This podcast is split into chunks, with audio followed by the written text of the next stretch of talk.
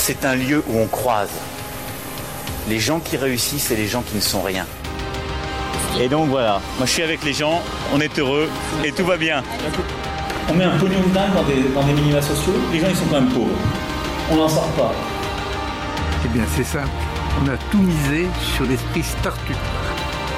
Je crois qu'on a besoin d'un peu d'égalité, d'un peu de liberté, parce que c'est quoi la devise française?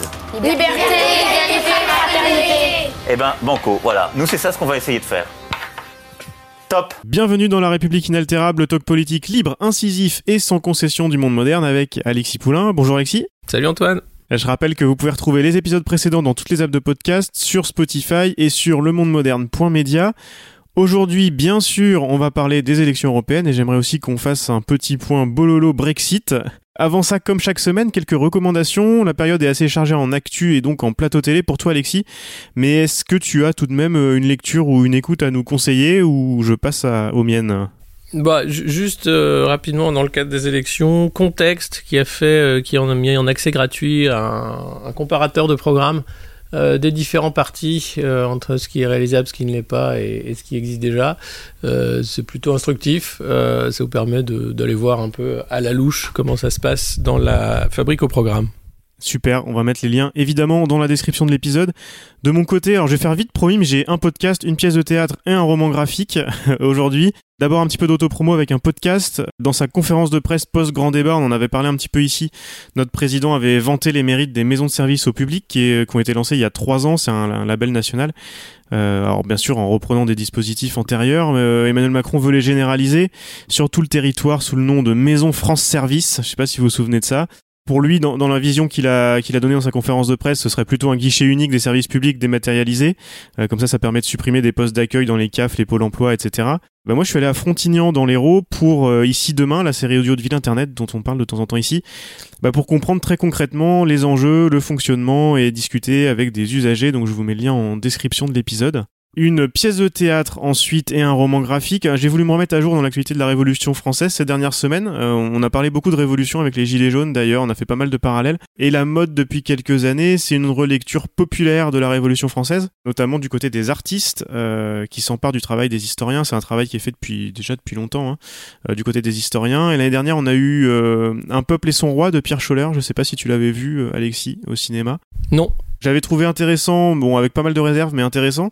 Et il y a quelques mois euh, est sorti Liberté, le premier volume d'une trilogie dessinée à quatre mains par euh, Groisel et Locard, c'est chez Actes Sud. Trilogie qui s'appelle Révolution, c'est écrit Révolution en gros sur la couverture d'ailleurs, plutôt que le, le nom de l'épisode. Euh, 320 pages rien que pour ce premier épisode, c'est un boulot euh, gigantesque.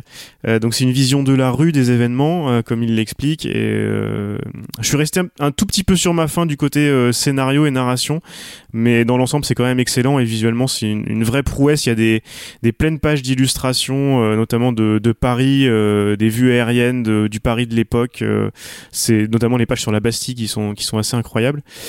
Et je voulais faire le lien parce que c'est c'est deux choses qui sont un peu assez complémentaires, je trouve, dans le traitement, avec euh, la pièce de Joël Pomera. Je sais pas si tu l'as vu ou non plus. Non. Ça ira un fin de Louis. euh, donc je l'ai vu la semaine dernière au théâtre de la Porte Saint-Martin. Ouais. Ça dure 4h30. Euh, mais on a l'impression que ça dure deux heures tellement c'est passionnant. Il y a une trentaine d'acteurs en tout. euh, les scènes de débat aux États généraux et à l'Assemblée sont très immersives parce que les personnages sont parmi les spectateurs. Donc euh, on entend pendant les débats quand ça, crie de certains côtés de l'Assemblée, ça applaudit, ça s'invective. C'est assez fou. Et, ils ont changé les noms à peu près de tous les personnages à part de Louis XVI. Euh, ce qui fait que ça permet de synthétiser les différents courants de pensée. Il y a un personnage pour un courant de pensée, c'est clair, c'est limpide. Euh, mais en même temps, c'est complexe. Voilà, c'est pas c'est pas manichéen du tout. C'est assez assez extraordinaire et euh, ça résonne ça résonne de façon euh, bah, assez folle avec l'actu- l'actualité euh, l'actualité chaude. Même si la création du spectacle remonte à 2015 euh, avec les, les gilets jaunes, c'est mis en scène dans les années 80-90. Euh, voilà, c'est très corporate tout ça.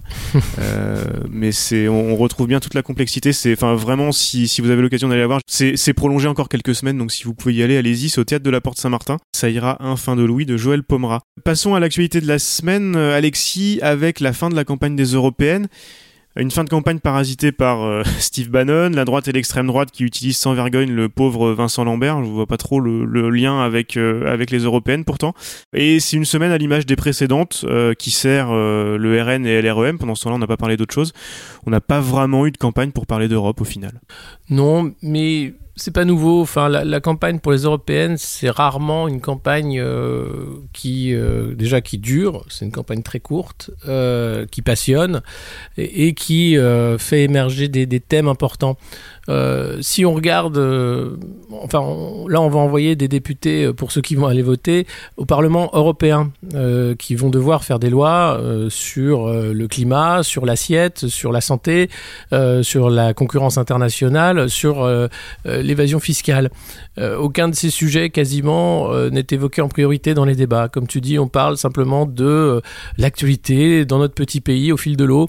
en disant bah, un coup la fin de vie, un coup euh, euh, la lutte euh, acharnée contre les extrêmes qui sont aux mains des Russes. Regardez en Autriche, c'est honteux.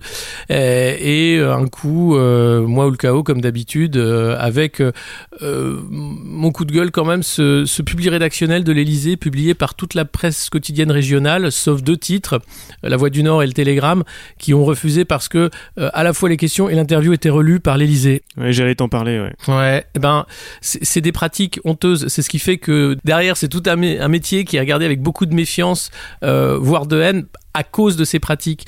Vous avez seulement deux rédacteurs en chef qui refusent ces pratiques euh, et le reste qui court dans, la brèche et accepte de publier un tract euh, électoral euh, la dernière semaine des élections porté par une interview de complaisance du président qui se remet en scène, qui remet son, son, image en scène puisque Nathalie Loiseau a fait une campagne catastrophique jusqu'à présent.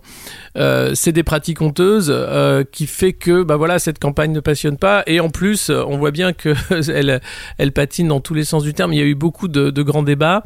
Euh, il y aura encore un, dernier débat jeudi. On parle même plus de l'audience de ces débats, je crois. C'est quelque chose qu'on veut même pas aborder. Ça ne passionne que les gens qui sont mobilisés, que les gens qui sont politisés, qui vont déjà aller voter euh, pour euh, tel camp ou tel camp. beaucoup de gens vont encore s'abstenir, comme à chaque fois. Et puis il y a ceux qui ne savent pas, qui à la dernière minute vont trouver la petite affaire sympa ou le fait que dernier aliment de dernière minute va compter et vont peut-être voter. Mais ça va jouer sur quelques points. Et derrière, c'est des groupes internationaux au Parlement européen qui vont se constituer euh, pour essayer de, de casser l'hégémonie du, du, du, PPE, hein, le, le, Parti populaire européen, qui est la droite euh, européenne menée par la CDU d'Angela Merkel, euh, pour essayer d'amener un peu le, le, Parlement vers, vers autre chose. Et on ne gouverne pas en majorité au Parlement européen. On est obligé de faire euh, des, des, alliances, évidemment, mais c'est quels sont les thèmes qui vont être mis sur le devant de la scène et quels seront les commissaires qui vont avoir le blanc-seing de ce Parlement, puisque les, la liste proposée euh, par la commission des commissaires doit être validée par les parlementaires. Donc euh, là, on peut avoir des surprises euh, lors de la, de la construction de la Commission européenne. C'est là-dessus que je voulais t'interroger. Euh, on nous expliquait un peu les vrais, les vrais enjeux européens. il, serait, temps à quelques jours du scrutin. Euh, Emmanuel Macron a joué sur le nous, le chaos, le Rassemblement national sur nous, Macron. On va pas refaire le débat. Mais au niveau européen, j'ai pas l'impression que cette guéguerre-là va avoir un impact. Le PS Place Publique expliquait que le vote utile au niveau européen, c'était leur groupe, euh, parce qu'en voyant vraiment au niveau groupe, explique-nous tout ça. Vers quoi on se dirige pour l'instant? On se dirige vers euh, une poussée des nationalistes, j'imagine, euh, une euh, descente du PPE, mais aussi du, groupe socialiste. et puis un éclatement avec ce qu'essaye de faire Emmanuel Macron, faire monter les centristes et la DLE pour avoir son groupe à lui, qu'il aura d'ailleurs sans doute, à voir à quel prix. Donc un Parlement encore plus émietté qu'aujourd'hui, sans doute avec un groupe plus fort du côté des, eurosceptiques et des nationalistes. T'en parlais un petit peu tout à l'heure euh, en parlant de, communication politique. J'avais une question a priori euh, simpliste. Euh, où est passé l'oiseau? Eh ben, on l'a remis en cage. Euh, elle fait les débats, non, elle, elle, est là. Une cage qui n'est pas un isoloir. Hein, faut... Non, loin de là. Non, mais on a bien vu que euh, les meetings sont vides, euh, même quand on mobilise des ténors du gouvernement, euh, la REM peine à mobiliser puisque c'est un parti qui manque de militants. Euh, donc, plutôt que de, de, de, de, multiplier les meetings vides ou pour l'image c'est plutôt craignos, et ben voilà, le, le conducteur en chef Emmanuel Macron fait une interview de complaisance avec toute la presse quotidienne régionale pour couvrir les régions. Comme ça, ça s'est fait. Euh, et puis Nathalie Loiseau, bah, avec tous les, euh, toutes les, les, sorties de route qu'elle a pu faire et puis le, le peu d'énergie euh, qu'elle met. Alors elle essaye, hein, mais c'est pas son truc de faire campagne et on peut la comprendre, c'est un métier. Euh, bah, on préfère la cacher, mais on ne fait pas monter pour autant les autres figures de la liste. Moi, ce qui me, ce qui me surprend, c'est de, voir si peu euh, Pascal Canfin, qui, était une belle prise pour cette liste LREM sur l'écologie. Bah non, pendant la campagne, lui, Monsieur Canfin est parti euh, une semaine en vacances. Il s'est fait un peu remonter les bretelles en se disant tu pourrais être un peu plus mobilisé quand même, c'est la campagne. Euh, donc c'est vous dire le niveau. Et puis après, vous avez des gens comme Bernard Guetta, ancien journaliste quand même assez populaire, euh, qui est inaudible et invisible. Ou alors il se cache parce qu'il a honte, ou alors euh, on lui a dit non, non, tu parles pas, ou alors par déontologie, il dit en tant qu'ancien journaliste, je ne veux pas prendre parole dans, dans les médias qui me connaissent. Enfin, c'est étrange. Vous avez très peu de gens qui prennent le relais euh, qui sont visibles de cette liste et, et qui font campagne. Euh, bon, c'est un peu pareil pour les autres listes, hein, je dis ça, mais euh, euh citez-moi d'autres candidats de la liste euh, RN à part Jordan Bardella, et puis on verra. Mais c'est c'est comme ça. C'est au moins Jordan Bardella, lui, fait des meetings, fait des campagnes, il est visible et il adore faire campagne. Donc c'est c'est un peu de c'est un équilibre voilà particulier et on essaye de tout faire pour sauver les meubles, euh, mais euh, ça me paraît compliqué pour le scrutin de dimanche. Bien que le gouvernement ait fait sa loi euh, anti-fake news, parle de haine en ligne, de, fake news, de, de, faux comptes, de genre de trucs, euh, eux ils sont contents. je sais pas si tu as vu, dimanche ils ont fait un... 12 heures de débat sur Facebook. Je sais pas si tu as vu cette, cette chose-là. J'ai trouvé ça incroyable. J'ai vu passer sur Twitter. Et ils étaient contents. Je, je te dis, c'était la plus longue discussion politique de l'histoire des élections avec un, un, une majuscule à histoire, évidemment. Ouais, forcément. 12 heures de débat sur Facebook, 201 429 personnes sur le live, 40 intervenants et plus de 250 questions. Euh, on est toujours dans cette, cette politique du chiffre qui, qui est complètement ridicule. Euh, ça, c'était Stéphane Séjourné que été cité. Euh, et je voulais en parler parce que j'ai vu un extrait aussi. Tu disais on voit pas assez les autres euh, les autres personnes de la liste. J'ai vu, alors, je ne me souviens plus de son nom. Je suis désolé, quelqu'un de, de l'est qui est numéro 20 sur la liste euh, La République en marche. J'ai pas noté son nom. Je suis désolé. passionné d'histoire. Ils font appel à leurs passionnés d'histoire de la liste, mais bon, c'est pas pas des historiens. Ils auraient peut-être même pu demander à, à Stéphane Bern peut-être. Il y a une séquence issue de ce débat, cet extraordinaire débat sur Facebook où où il explique que euh, le, le moyen, on, on, nous, on nous propose de sortir du, du Moyen Âge grâce à la liste Renaissance parce que le Moyen Âge c'était euh, les châteaux forts, les chevaliers, la misère.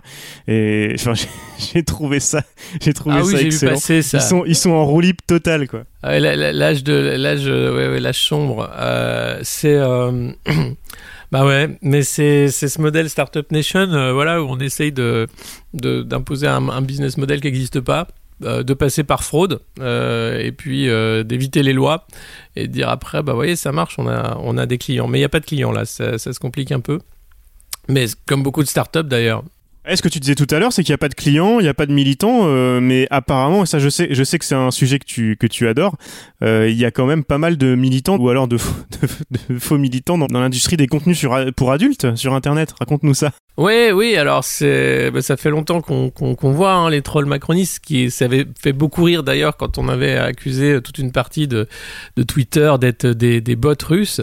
Euh, en réalité, euh, bah, la République en marche, s'est faite avec des bots pour beaucoup ou des comptes militants euh, issus d'ailleurs de Désir d'avenir ou de d'une certaine mouvance euh, PS. Tout ça avait été écrit et, pesé. Et, euh, et, Samuel Laurent du Monde est revenu de, dessus et a descendu un compte Tatiana de Saint-Onge. Alors cette brave Tatiana de Saint-Onge avait pour photo de profil une camgirl américaine, star du porno, et elle maintenait que c'était des vraies photos. Enfin le déni allait tellement loin que c'était extrêmement drôle. Il y avait à côté complètement what the fuck de l'échange entre Samuel Laurent et cette brave Tatiana de Saint-Onge qui expliquait que son compte était vrai et qu'elle était une personne réelle, alors que derrière on sortait 60 photos d'elle à poil devant sa caméra sur un site US et, tout, et tout était comme ça à l'envie.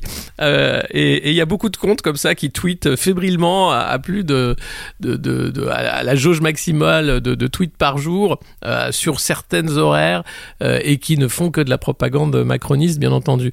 Euh, donc c'est marrant de quand il y avait euh, euh, FBPE euh, anonyme ou macroniste anonyme ou le, le, le, le fait de vouloir lutter contre l'anonymat en ligne, le fait de vouloir faire des lois fake news, tout ça en réalité c'est parce qu'ils savent très bien de quoi ils en retournent. Euh, ils se sont construits sur un mensonge, enfin ou sur un mensonge, sur une campagne coordonnée d'influence en utilisant les plateformes à disposition. Tout le monde le fait, on va pas leur jeter la pierre. sauf que la limite est là quand ça ne se traduit pas dans la réalité et que ça, ça commence à, à mouliner et, et, à se voir. Donc le grand débat n'avait qu'un rôle, hein, c'était faire rencontrer Emmanuel Macron et les maires, essayer de draguer les maires pour les municipales de l'an prochain en disant mais si si je te promets tu verras la place est bonne euh, et puis euh, et puis euh, choper des données euh, les données des, électeurs savoir un peu région par région ville par ville quels étaient euh, les thèmes euh, les plus forts pour pouvoir refaire des programmes au local et ça commence vous avez une députée l'AREM qui s'est fait prendre la main dans le sac qui a utilisé les données du grand débat pour faire un mailing sur sur son, son travail de député donc ça y est c'est parti cet open bar de données qui a été le grand débat pour la République en marche, eh bien, euh, ils vont commencer à prendre les données. Euh, tout ça, bien sûr, sans procès, euh, sans, sans règles. J'espère que euh, on sera vigilant. Euh, et que ça va pas passer crème comme à chaque fois. Non, bah, c'est pas grave. Hein, de toute façon, si c'est lui ou c'est le chaos. Non, non, ça suffit là. Le chaos, ça suffit. C'est peut-être une des seules choses euh, intelligentes que Ismaël Emélien avait dit dans sa dans sa tournée promo pour son bouquin d'ailleurs, euh, sans, sans le faire exprès à mon avis, mais quand il avait dit que sans, ouais. sans Internet et sans, sans ces campagnes d'influence et de, et de fake, hein, faut, faut, faut dire les choses, euh, la République en marche n'aurait pas pu exister. Et voilà, il l'a avoué sur un plateau euh, et dans son bouquin. Bah ouais, ouais, mais ça on, on le voit. On vous voit. on vous voit. et, une autre, autre histoire de fake news et de manipulation, ça a été le Brexit. Euh, lors du alors oui. est-ce qu'on dit le, ah, le référendum oui. ou le, le, premier référendum du coup? Ah bah alors on ne sait pas. On ne sait plus où on est. Alors Nigel Farage le candidat du Brexit euh, qui a le Brexit Party pour ces élections européennes qui est en tête dans les sondages loin devant euh, les conservateurs euh, et, et, le Labour se prend des milkshakes à chaque meeting. Alors c'est la mode en fait. Lui il se prend pas des tartes à la crème comme Bernard Henri Lévy. Lui il se prend des milkshakes. Si bien que lors d'un meeting du Brexit Party la police de je sais plus quel comté avait interdit au McDo du coin de vendre des milkshakes pour pas qu'ils s'en prennent dans la gueule. Et euh, c'est surréaliste. Et, euh, et, euh, et il se trouve que Theresa May a fait un nouveau discours devant la Chambre cette semaine en disant "Écoutez, je vous propose un truc, les gars. On va faire un nouvel accord. Alors, nouvelle, nouvelle, nouvelle, nouvel accord. Tu sais, c'est la nouvelle vague de la nouvelle vague. et si vous êtes d'accord sur ce nouvel accord, on pourra faire un deuxième référendum. Alors là, c'est Bonanza Brexit Bingo. Donc, euh, on a tout, en un. C'est-à-dire que, bon, bah, vu que personne n'est d'accord, on va se remettre d'accord. Et puis, comme on n'est pas d'accord sur l'accord, bah, au mieux, on va demander, on va redemander au peuple britannique s'il est d'accord ou pas. Systématiquement, quand vous votez sur l'Europe, euh, dans ce continent euh, brinque-ballet qu'est l'Europe. Si la première réponse n'est pas la bonne, on vous demande de revoter. Ça commence à se voir aussi là. On vous voit aussi la Commission européenne. Euh, les gars, c'est fallait fallait y penser avant. Euh, à un moment, il y a, y a un homme responsable de, ce foutoir, c'est David Cameron, euh, qui publie ses mémoires, lui gentiment, tout ça, For the Record, qui va sortir en septembre, qui fait des millions maintenant dans le privé, comme comme il se doit pour tout bon ancien premier ministre britannique. Euh, c'est lui le responsable. Euh, ce serait à lui peut-être d'essayer aussi de, je sais pas, faire un, Brexit Institute ou un truc. Mais euh, voilà où on en est. Donc les Anglais vont peut-être revoter, peut-être retrouver un accord, tout ça avant le mois d'octobre.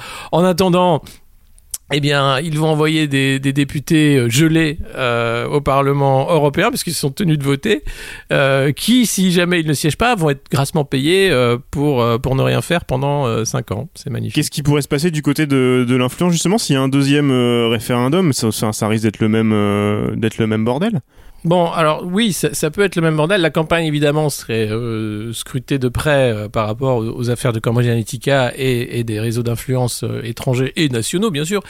et, et, surtout, La question, c'est qu'est-ce que vont penser euh, les Anglais? Enfin, à un moment, euh, ils ont voté euh, pour le Brexit, euh, alors d'une courte majorité, mais d'une majorité quand même.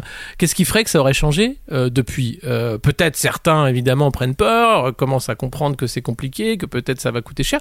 Mais après tout, dans un un, je sais pas, un style un peu euh, à l'anglaise euh, de dire oh mais non, euh, tiens, on va, on va vraiment aller jusqu'au bout pour voir ce que ça fait parce que ça suffit vos trucs à, la de demi-mesure. Euh, je, je les vois bien revoter pour, euh, pour un vrai Brexit. Et Macron l'avait dit d'ailleurs. Rappelez-vous, lors d'un meeting avec Theresa May, euh, que si jamais il avait posé la question aux Français d'un Frexit, la réponse aurait été oui, bien entendu. Donc c'est pour ça qu'il ne la posait pas, la question. Euh, les gens ne sont pas très... Euh, euh, les gens ne sont pas très pro-européens ou regardent euh, du moins la construction européenne euh, avec circonspection. Et il y, a- quelque chose, voilà, qui fait peur aux, dirigeants de voir que cette construction européenne se fait un peu contre les peuples. On se rappelle en 2005, bien sûr, du vote contre la Constitution européenne. Et finalement, on a, on a Lisbonne, on a 2007, et, et on fait à peu près la même chose dans les textes. Et euh, je suis en train de lire euh, England, Your England, qui est euh, l'introduction du, du Lion et de la licorne de George Orwell, où il explique un peu en 1941 ce qui fait une patrie, ce qui fait une nation, euh, et euh, comment euh, on peut, dans tout ce, ce- ce bordel qu'est une nation, euh, bah, s'y retrouver, sachant qu'il y a des riches, des pauvres, des accents, des régions qui ne s'aiment pas, et une histoire euh, compliquée. Bah, on est en plein dedans, finalement. Après tout, on est dans l'enfance de la construction européenne. On verra où, où ça nous mène, mais s'il y avait un deuxième référendum, je, je ne- je ne parierais pas pour un non-Brexit. Ah oui, carrément. Non, non, bah non, non, parce qu'il n'y a pas de. euh, je pense pas que les, les opinions aient changé à ce point. Et il y a, y a un côté aussi euh, entêtement, et puis de dire après tout, mais pourquoi vous nous faites revoter? Enfin, ça suffit. Alors, évidemment qu'un camp se mobiliserait peut-être plus que l'autre, qu'à ce moment-là, le vote des jeunes. euh, mais c'est pas dit. Il y a aussi un côté pourquoi vous. euh, je crois qu'il a, ça a révélé une chose, cette crise du Brexit en Grande-Bretagne, c'est euh, l'inanité euh, des parlementaires et des représentants élus. À un moment, vous faites plus confiance à vos représentants quand vous voyez euh, le bordel que ça a été, que personne n'a été capable de se mettre d'accord. Les grands partis sont en train de perdre, euh, que ce soit le Labour comme les conservateurs, euh, dans les élections locales, mais aussi dans les sondages, dans les têtes. C'est-à-dire que les gens sont extrêmement déçus de, représentants. ils attendent autre chose du jeu démocratique que des comptes d'apothicaires et des calculs politiques à court terme foireux. Même les chats protestent, on dirait. Et oui, vous entendez mon chat qui, qui s'appelle pas Brexit, comme la fameuse blague euh, du, chat. non, non, mon chat s'appelle Maggie, ça c'est vrai, comme Margaret Thatcher. Mais c'est pas, pas pour Margaret Thatcher, c'est, c'est pour Marguerite de Bourgogne. C'était La République inaltérable, avec Alexis Poulain, une balado-diffusion du monde moderne sur une idée presque originale d'Antoine Gouritin. Retrouvez les épisodes précédents dans votre application de podcast favorite, sur Spotify et sur lemondemoderne.media. Suivez Alexis sur Twitter, poulain2012, et rendez-vous la semaine prochaine pour un nouvel épisode.